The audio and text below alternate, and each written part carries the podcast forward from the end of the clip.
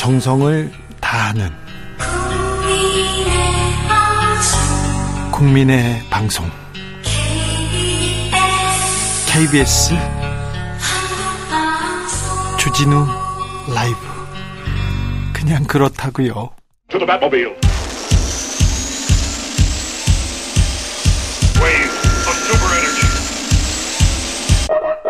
주 기자의 1분.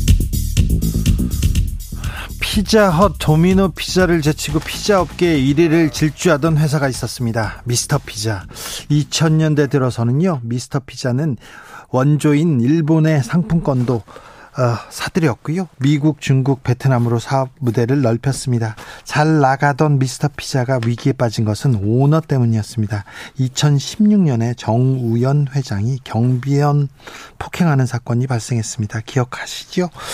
회장들의 가족들은 회사를 만들어서 통행세를 받습니다. 동생은 치즈 회사를 만들었고요, 모든 가맹점은 동생 회사에서 비싼 치즈 써야 했습니다. 이른바 치즈 통행세로 동생 최소 56억 원 부당 이득 얻었습니다. 여기에 미스터피자 가맹주들은요, 부당한 광고비들도 떠안아야 했습니다. TV 광고 많이 했거든요.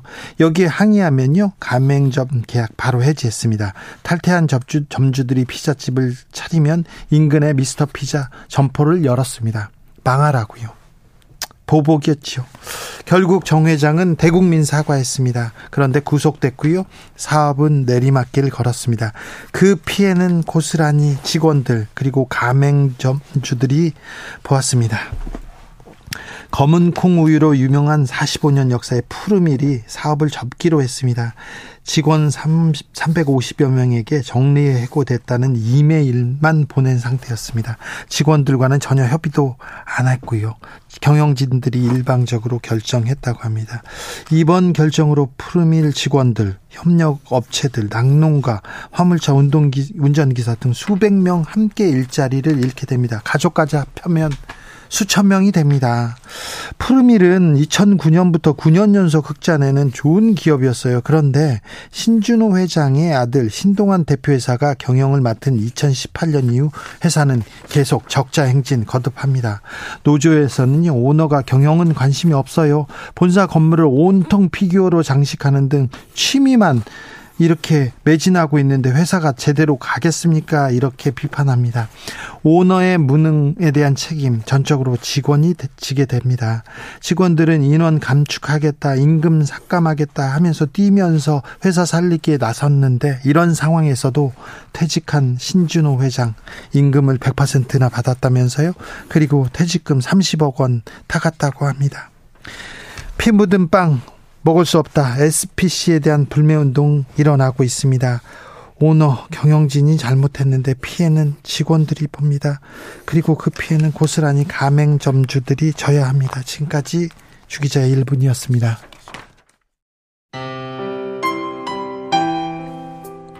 Carry and loan, I owe you.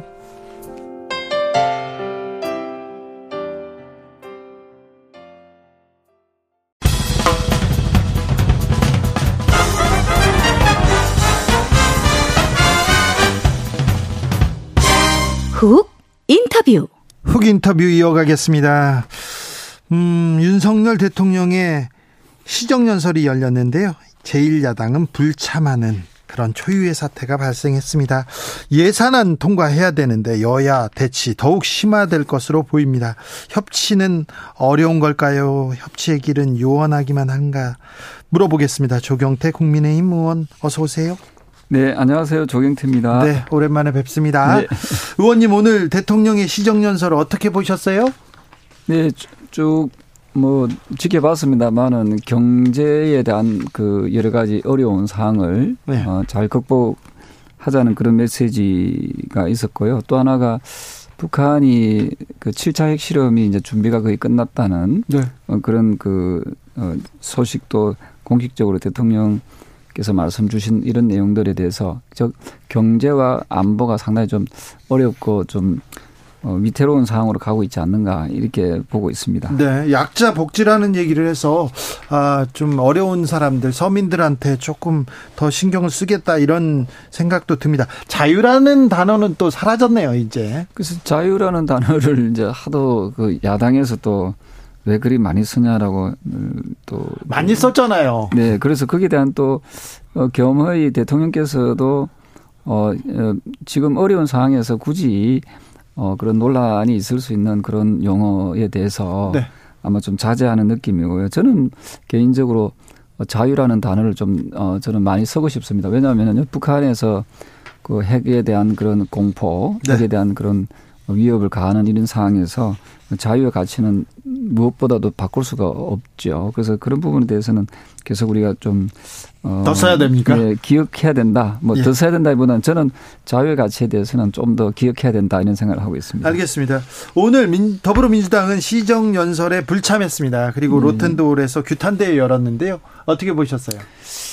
저는 국회의원이 그 국민들이 봤을 때는 국회의원이라 하거든요. 왜냐하면은요, 이게 국민들의 바람에 좀 이렇게 정반대로 움직이는 경우들이 많이 있습니다. 방금 말씀드렸던 대로 경제도 어렵고 또 국내외적으로 상당히 어려운 그런 여러 가지 상황에 닥치면 야당은 야당다워야 되고 여당은 또 여당다워야 되는데, 이 무슨 말씀인가 하면요, 야당이 또 바로 이 앞에까지는 집권을 했지 않았습니까? 그렇다면은 조금 더 좀 국정 운영에 좀 파트너로라는 인식을 좀 가졌으면 좋겠다. 네. 그리고 최근의 일입니다. 그 더불어민주당의 이재명 당대표께서 윤석열 정부의 성공을 위해서 뭐 같이 협력하겠다 이런 표현을 먼저 썼었거든요. 네. 그렇다면 거기에 대한 실천하는 모습이 있어야 되는데. 이 시정연설의 그 사상 최초로, 헌정 사상 최초죠. 거의, 불참하고 그 보이콧 했다는 것은 참으로 좀 유감스러운 부분이다. 이런 부분입니다. 네. 그런데 대통령이 해외 순방 중에 비서고 논란이 있었지 않습니까? EXX. 이런 부분에 대해서 조금 얘기를 하고, 그리고 얼마 전에 압수수색이 있었지 않습니까? 이런 부분에 대해서도 어떤 입장을 좀 듣고 싶었던 것 같아요, 민주당은. 그런 부분에 대해서도 좀 정치력을 야당에서 좀 발휘했었으면은 훨씬 더 좀 더 세련되고. 아니, 의원님. 그렇지 않았을까 생각을 해요. 정부 여당이 정치력을 발휘해야지 야당이 발휘해야 됩니까? 제가 이렇게 생각합니다. 예. 그 국회에서는 사실은 다수당이 여당이지요. 예. 다수당이 힘이 있지 않습니까? 네. 지금 더불어민주당이 다수당이잖아요. 네. 지금 절대 다수 의석을 차지하고 있거든요. 예, 예. 그렇다면은 지난번에 그 어디 용산에서 5선 이상의 중진 의원들 해서 좀 뭔가 중진들 모임을 한번 하자고 제안하자 한 적이 있잖아요. 대통령께서. 네, 네. 예. 여당 야당 동수로 해가지고. 네.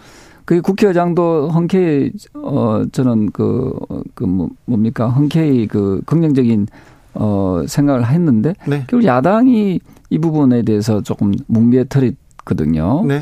그래서 저는 평소에 좀 여야가 좀 협치에 대한 노력들이 네. 특히 더불어민주당은 그런 협치에 대한 노력을 했는지 네. 한번 좀 각성을 좀 했으면 좋겠다 이런 생각을 합니다. 네. 그런데 정부 여당이 예산안도 통과시켜야 되고 정책도 이게 펼쳐야 되는데 제1야당 설득해야 될 거 아닙니까? 근데 이게 이렇습니다. 제가 봐서는 우리 그 주진우 선생님께서 또 어떻게 보실지 모르겠지만 더불어민주당이라는 그대 야당은 네. 오랜 전통과 역사가 있는 그런 정당이지 않습니까? 예. 근데 지금 참 유감스럽게도 더불어민주당 당대표의 리스크, 이재명 리스크가 너무 큽니다, 사실은. 근데 이재명 그 당대표를 위한 또 정당이 되어서도 안 되거든요. 네. 최근에 김혜영 전 최고위원께서 더불어민주당 네. 최고위원께서 이제 그만 내려온나 이렇게 했지 않습니까? 네. 내려와라고. 네. 내려온나는 경상도 사투리고요. 예, 예. 내려오시라고 했지 네. 않습니까? 예, 예. 그러면은 그 말에 대한 그 무게를 좀 느끼셔야 되는데, 근데 야당에 지금 169분이 그 이재명 그 더불어민주당 당대표를 그냥 옹호하고 보호하는 느낌, 방탄하는 느낌을 많이 받고 있거든요. 저는 그렇게 가서는 안 된다 생각합니다. 과거에 보십시오. 대통령의 아들들, 대통령도 구속되고 감방에 갔습니다. 죄를 지으면. 네. 맞지 않습니까? 예. 과거에 김대중 대통령 아들, 현직 때 감옥수 갔습니다. 예. 김영삼 대통령 아들 현직 때 감옥 갔습니다. 예. 박근혜 대통령 현직 때 탄핵당하고 감옥 갔습니다. 예. 그러면 이재명 그 더불어민주당 당대표에 대해서도 이 부분에 대해서도 지금 수사가 지금 진행 중에 있으면은 거기에 대해서 야당도 그 경의 그 수사에 협조하고 노력하면은 전혀 여야의 정치적인 부분이 이게 그렇게 이렇게까지 뜨겁게 쟁점화될 필요가 없는 거거든요. 그럼 왜 더불어민주당은 한 사람의 어떤 거기에 대해서 너무 지나치게 보호하고 옹호하려고 하는지 참 그게 답답합니다. 네. 검찰에서 민주연구원 압수수색 2차례나 했지 않습니까? 네. 이런 부분을 보고서 이거는 야당을 말살하려고 한다. 야당을 죽이기다. 이렇게 하면서 시정연설에 불참한 건데. 네, 그거는 제가 말씀드리면 2016년도 제가 정확하게 9월인가 10월에 청와대도 압수수색 당한 적이 있습니다. 청와대도. 네. 아니, 대통령실도 압수수색 당하고 또 국회도 압수수색 여러 번 당했어요. 네. 그리고 근데 정당에 왜 압수수색 이거 제가 그 이재명 더불어민주당 당대표는 사탕 한 개 받은 적이 없다 했잖아요. 네. 그럼 그게 떳떳하면은 이렇게 난리법석을 떨 필요가 없는 거지요. 그래서 그리고 그 민주연구원의 김용이라는 분이 지금 재직 중에 있는 거 아닙니까? 그죠? 예. 이분이 8억 4천만 원인가 뭐 그런 지금 언론에 그렇게 비춰지는데요. 네. 하여튼 수억 원의 수수 혐의가 나와서 지금 구속되어 있는 상태 아닙니까? 예. 그럼 이런 상태에 대해서 국민들은 그 진실 규명이 빨리 이루어지길 바라고 있고 네. 이 부분에 대해서 좀 더불어민주당이 왜 자꾸만 보호하려고 하는지 잘 이해가 안 됩니다. 네. 2016년에 국정농단 사건 때 검찰에서 청와대 압수수색하겠다 그랬더니 청와대에서 막았습니다. 그런데 예. 나중에 이제 민정수석실에서 이렇게 민정수석실만 압수수색했고요. 다른 곳은 임의에 제출했습니다. 네. 네. 네. 참 대장동 특검해야 된다. 민주당에서는. 얘기합니다. 자, 검찰이 한쪽은 계속 파고 한쪽은 계속 봐준다. 불공정하다. 특검으로 가자. 얘기하는 주장에 대해서는요. 참 저는 이해가 안 되는 게 작년에 9월 23일로 저는 기억나는데요. 그 우리 국민의힘에서 대장동 게이트가 터졌을 때 특검을 하자고 했습니다. 네. 그때는 왜 안 했습니까? 그때도 민주당도 특검하자고 했어요. 아닙니다. 날짜를 다시 보십시오. 네. 그래서 9월 23일 날 그때 특검하자 했을 때 특검에 더불어민주당에서 받아들였으면 특검이 진행된 거지요. 그래서 제가 이야기하고 싶은 것은 민주당이 다수당이고 또 집권했을 때 이 부분에 대해서 제대로 규명할 수 있도록 적극적이었으면은 지금의 이런 이야기가 나오질 않겠죠. 그리고 지금 검찰에서는 지금 수사를 속도를 제대로 내면서 지금 관련자들을 구속시키고 또 수사하고 있지 않습니까? 네.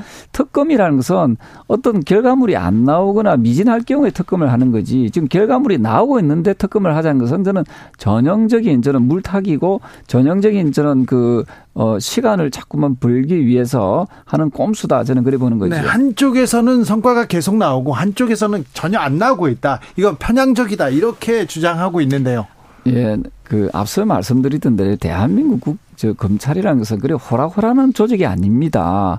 과거에 김영삼 정부 때, 그 다음에 김대중 정부 때, 그 다음에 노무현 정부 때, 뭐 이명박 정부 때 각각 그 실권자에 있던 그 대통령의 가족들 또 대통령 자신도 구속시키거나 또 가족들이 구속되거나 하는 그런 일들이 다반사로 있었지 않습니까? 그게 검찰의 공정성을 자꾸 의심하는데요. 저는 그건 동의하지 않습니다. 죄가 있으면은 검찰이나 경찰이 하는 일이 뭐겠습니까? 도둑놈 잡으라고 있는 조직입니다. 네. 그러니까 이 부분에 대해서 확실한 물증이 있는 경우에는 여야를 막론하고 검찰에서 수사하고 또 죄값이 있으면 죄값을 치도록 하는 것이 그게 저는 상식이고 정의다 이렇게 보고 있는 거죠. 네. 아무튼 여야 지금 강대강으로 대치하고 있습니다. 예산안도 통과시켜야 되고 각종 법안 통과시켜야 되는데 이렇게 고착되어 있는 이 현실 타개하려면 어떻게 해야 됩니까? 그래서 그 대통령께서 제안했던 가구단위 최근에 했던 그 여야 중진 의원들이 네. 모여서 좀 뭔가 지혜를 모으고 뭐 최소한 5승급 이상 모여서 뭐 이런 부분에 대해서 진정한 협치를 위해서 서로 노력하는 모습들, 이렇게 해서 여야가 국회가 좀 정상화될 수 있도록 하는데 좀 힘을 모으는 것이 저는 하나의 방법 중에 하나다, 이래 보고 있습니다. 자, 당내 상황 좀 여쭤보겠습니다. 당권 주자들 당권 레이스 스타트했습니다. 본격적으로 달리고 있는데 어떻게 보고 계세요? 근데 아직까지 시간, 저도 사실은 오늘 제가 출마 기자회견을 하려고 했습니다. 사실은. 예, 네, 유력한 당권 주자입니다. 시기적으로 사실은 뭐 그 여러 가지 이제 이야기들도 있고, 또 하나가 뭐가 있는가 하면은 이게 언제 하는지가 안 나와 있습니다. 예. 일부에서는 2월 달에 한다. 일부에서는 4월 달, 6월 달까지 나오거든요. 예. 그래서 제가 이 출마 그 선언 시기를 계속 그 조율하고 있습니다. 빨리 경선 룰도 다시 정해야 될 거고요. 다시 정해야 됩니까? 경선 룰도 저는 바뀌어야 된다 보거든요. 왜냐하면요. 예. 제가 정치를 하면서 그 상당히 좀 이게 이해가 안 됐던 부분 중에 하나가 당대표 선거하는데 왜 여론조사를 넣는가. 예. 이게였거든요. 아니, 근데 다른 때는 또 여론과 당심이 다르기 때문에 국민 여론 넣어야 된다, 그럴 때가 있었어요. 그런 얘기가 나올 때. 그게 이제 시대적 상황들이 약간씩 바뀌는데요. 저희들이 좀 찾아보니까 전 세계적으로 우리나라를 빼고 당대표 선거에 국민 여론조사를 포함시키는 나라는 거의 없더라고요. 예. 그래서 저는 당원들의 선택에 의해서 어쨌든 당대표가 뽑히는 것이 옳다라고 보고요. 또 하나가 지금 국민 여론조사는 인지도 싸움이거든요. 네. 그 대통령 후보로 나왔던 사람은 당연히 인지도가 높을 거 아닙니까? 그죠? 예. 그래서 저는 인지도의 어떤 경쟁은 어찌 보면은 또 하나의 또 역선택도 가져올 수 있는 부분이 있다면은 저는 100% 그 당원 경선으로 가는 것이 저는 좋겠다, 이렇게 보고 있습니다. 네. 유승민 전 의원이 지금 뭐 좀 앞서 달리고 있나요? 견제를 많이 받기도 합니다. 글쎄요, 저는 견제라기보다는 제가 비교적 많은 당원들 만남을 가지고 있습니다만은 많은 당원들이 사실은 그 유승민 의원에 대한 비토 세력이랄까요? 반대하는 저 당원들이 참 많이 계시거든요. 그래요? 네. 그리고 이제 여론조사를 면밀히 보시면은 선택 안 했다는 분들이 한 50% 가까이 되는데요. 네. 이분들이 판단이 모르겠습니다만은 어느 쪽으로 흐를지 모르지만은 분명한 것은 당원들의 선택에서는 네. 유승민 의원이 한 3위 정도, 3위 정도로 가는 것 같습니다. 네. 예. 자, 나경원 전 의원 출마할까요? 글쎄, 본인은 나오고 싶어하는 의지가 좀 매우 높은 것 같아요. 그렇게 보이던데요? 네네. 네. 그 누구든지 나오는 건 저는 별 뭐 그 하고 싶어하시는 분들 또 뭐 자유 의지라고 보고 있고요. 그래서 이 부분을 우리가 100% 당원 투표에 의해서 어쨌든 저는 당 대표가 뽑혔으면 좋겠고요. 그리고 한 시간적으로 조금 그 뭐 여유가 있어서 그런지 모르지만 어쨌든 뭐. 어떤 분이 됐든 간에 좀 다음 총선에 어떤 책임을 가지는 그런 지도부지 않습니까? 네. 그래서 저는 다음 총선을 이길 수 있는 좀 필승 카드가 당대표를 뽑혔으면 좋겠고. 자, 그 필승 카드가 조경태다. 네, 그랬으면 좋겠습니다. 네, 알겠습니다. 네. 조경태 의원님 좋습니다. 그런 얘기. 근데요, 저는요 국민의힘 당권 주자들이 북한 핵 관련돼서 강한 얘기를 쏟아내는 거는 반대입니다. 이건 굉장히 걱정하고 있습니다. 특별히 조경태 의원님께서 우리 지역 4구에 핵 배치하겠다 이 얘기 해가지고요. 지역구 주민들 화 많이 났다고 하던데요. 아니요. 그거는 제가 오늘도 그 메시지가 왔는데요. 네. 힘내라고. 힘내라고 하는 사람 2명이고 아닙니다. 20명 화났어요. 근데 제가 봐서는요. 네.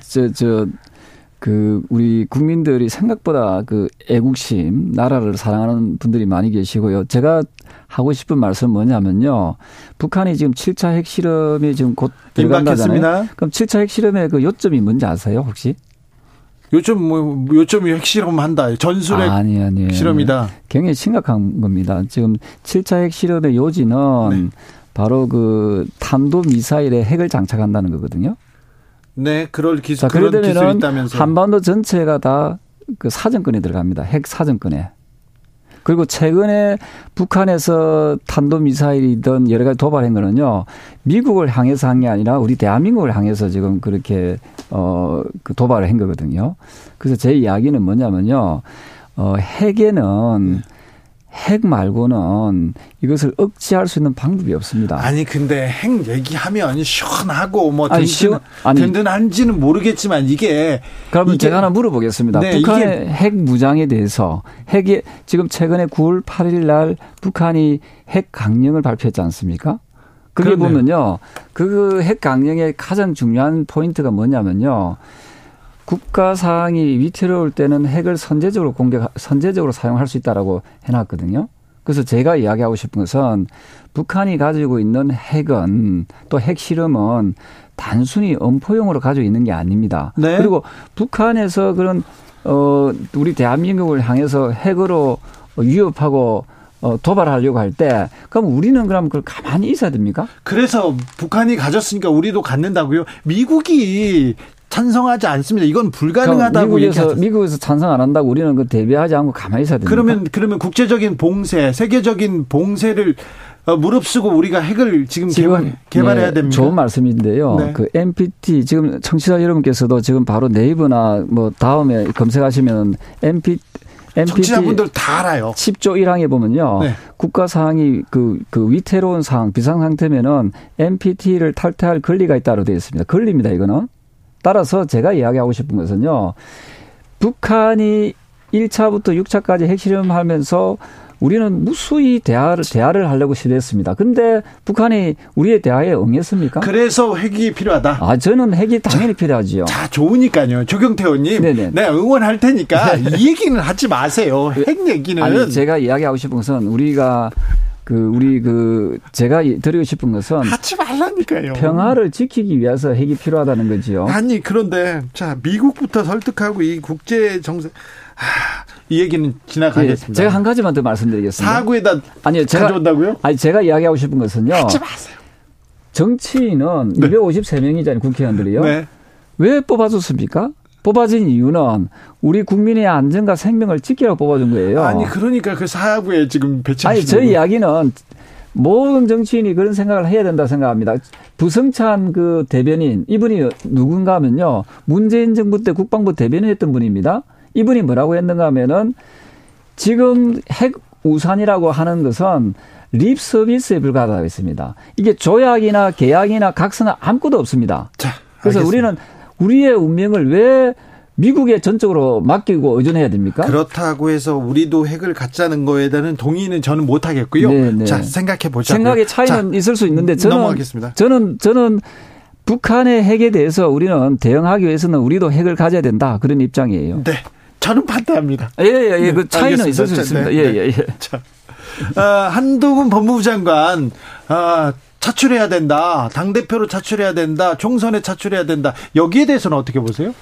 그거는 개인의 어떤 그 의지이고 또 개인의 그 자유이죠. 예. 지금 그 법무부 장관으로서 좀 잘하고 있지 않습니까? 잘하고 있습니까? 예, 저는 잘하고 있다고 생각합니다. 소신껏 이 정치권의 어떤 그게 굴하지 않고, 예, 공갈과 협박에 굴하지 않고 잘하고 있고. 잘 싸우고 있다. 뭐 제가 봤을 때는 최소한 김의겸이라는 그 더불어민주당 비례대표 의원님보다는 잘하고 있는 것 같아요. 네, 알겠습니다. 자, 레고 사태는 어떻게 풀어야 됩니까?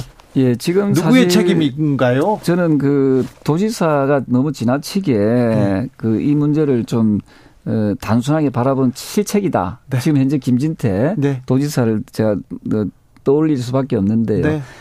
물론 그 앞에 우리 당이 아닌 그분 최문순 도지사였죠. 네. 그분이 했던 일이라고 할지언정, 네, 그것을 지나치게 부정하거나 또 그 부분을 또 지나치게 좀 경시하다 보니까 이런 사태가 오지 않았나, 네, 이런 부분이기 때문에 이 부분에 대해서는 강원도뿐만 아니라 우리 정부에서도 좀 적극적으로 좀 나서서, 예, 채권 시장을 좀 안정화시켜 주시길 바랍니다. 알겠습니다.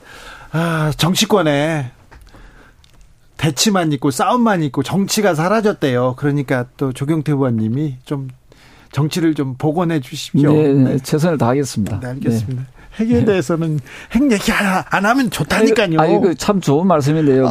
핵은 우리가 먼저 얘기한 게 아니라 북한에서 먼저 핵을 자꾸만 핵으로 위협하니까 하는 얘기입니다. 알았어요. 네. 네. 네. 조경태 국민의힘 의원이었습니다. 감사합니다. 네, 감사합니다. 정치 피로, 사건 사고로 인한 피로, 고달픈 일상에서 오는 피로. 오늘 시사하셨습니까? 경험해보세요. 들은 날과 안 들은 날의 차이. 여러분의 피로를 날려줄 저녁 한 끼 시사. 주진우 라이브.